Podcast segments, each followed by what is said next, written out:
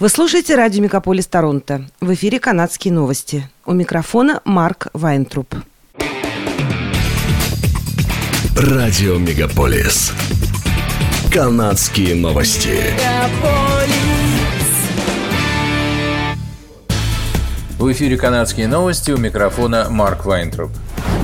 Мир простился с королевой Елизаветой II на государственных похоронах в Лондоне – Королева, которая правила Соединенным Королевством и была главой канадского государства в течение семи десятилетий, в понедельник была отнесена к месту своего последнего упокоения после государственных похорон – Сын королевы король Карл III, ее дети, внуки и правнуки сопровождали гроб из исторического Вестминстерского аббатства после похорон, длившихся около часа, вслед за военной процессией, которая доставила ее к месту ее последнего упокоения в Виндзорском замке. Премьер-министр Канады Джастин Трюдо и его жена Софи Грегуар Трюдо официально возглавляли канадскую делегацию – в делегацию Канады также вошли бывшие генеральные губернаторы Мишель Жан и Дэвид Джонстон, а также бывшие премьер-министры Ким Кэмпбелл, Жан Кретьен, Пол Мартин и Стивен Харпер. Государственные похороны стали кульминацией десятидневной траурной церемонии после смерти королевы 8 сентября в возрасте 96 лет. Министерство иностранных дел России вызвало в понедельник посла Канады, заявив, что неизвестный бросил бутылку с зажигательной смесью в посольство страны в Оттаве.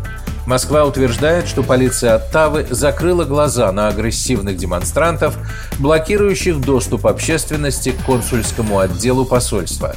В заявлении на русском языке, опубликованном в понедельник днем, министерство утверждает, что власти не делают достаточно для предотвращения или задержания тех, кто совершает враждебные действия против дипломатического персонала России, и что Канада не соблюдает Венскую конвенцию о дипломатических отношениях.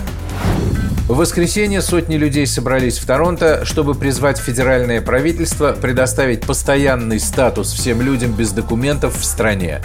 Демонстранты с зонтиками и плакатами собрались в Кристи Питтс Парк на Блур-стрит Уэст и Кристи-стрит, где звучала музыка и речи с требованием статуса для всех – Затем группа митингующих прошла маршрутом по Блур-стрит Уэст и Спедайна-Эвеню, где остановилась перед офисом заместителя премьер-министра Христи Фриланд.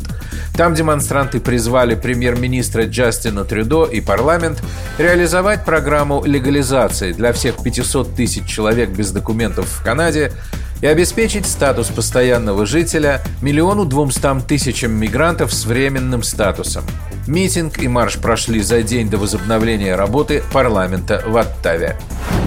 Провинция постановила, что принятый в Онтарио закон о максимальном размере увеличения заработной платы для сотрудников государственного сектора не является нарушением конституционных прав – Профсоюзы, представляющие сотни тысяч работников государственного сектора, оспаривают конституционность законопроекта 124, принятого в 2019 году, который ограничивает повышение заработной платы одним процентом в год. Рассмотрение дела в суде началось на прошлой неделе. Заявителями являются профсоюзы, представляющие государственных служащих, учителей, медсестер и преподавателей университетов. Они утверждают, что закон отрицает проведение содержательных коллективных переговоров, тем самым нарушая канадскую хартию прав и свобод. Положения законопроекта должны были действовать в течение трех лет, пока будут заключаться новые контракты. Власти заявили, что это ограниченный по времени подход, помогающий устранить дефицит бюджета. Федеральное правительство находится в процессе внесения изменений в уже устаревшие требования общественного здравоохранения. Из внутренних источников стало известно, что в ближайшем будущем мобильное приложение Arrive Can может стать необязательным, а другие меры, скорее всего, и вовсе будут отменены. Даже масочный режим в аэропортах, самолетах и поездах скоро может уйти в прошлое. Согласно имеющейся информации, министры скоро встретятся, чтобы обсудить отмену требований полной вакцинации пассажиров против COVID-19, а также программу выборочного тестирования, которая была вновь введена в четырех главных аэропортах страны в июле. Действующие пограничные меры будут в силе, по крайней мере, до 30 сентября этого года. Издание City составило список бесплатных услуг для тех, кто недавно получил гражданство или вид на жительство. Правительство Канады предоставляет услуги по расселению. Есть организации, которые предоставляют услуги только женщинам или молодежи. Канадцы, недавно получившие гражданство, могут зарегистрироваться в Access Employment. На этом сайте можно скачать руководство по поиску работы, пройти семинары по созданию резюме и прохождению собеседований, подписаться на рассылку ярмарок вакансий. Агентство Career Edge помогает канадцам и постоянным жителям, недавно переехавшим в страну, найти оплачиваемую стажировку. Некоторые крупные канадские банки не взимают комиссии в течение года.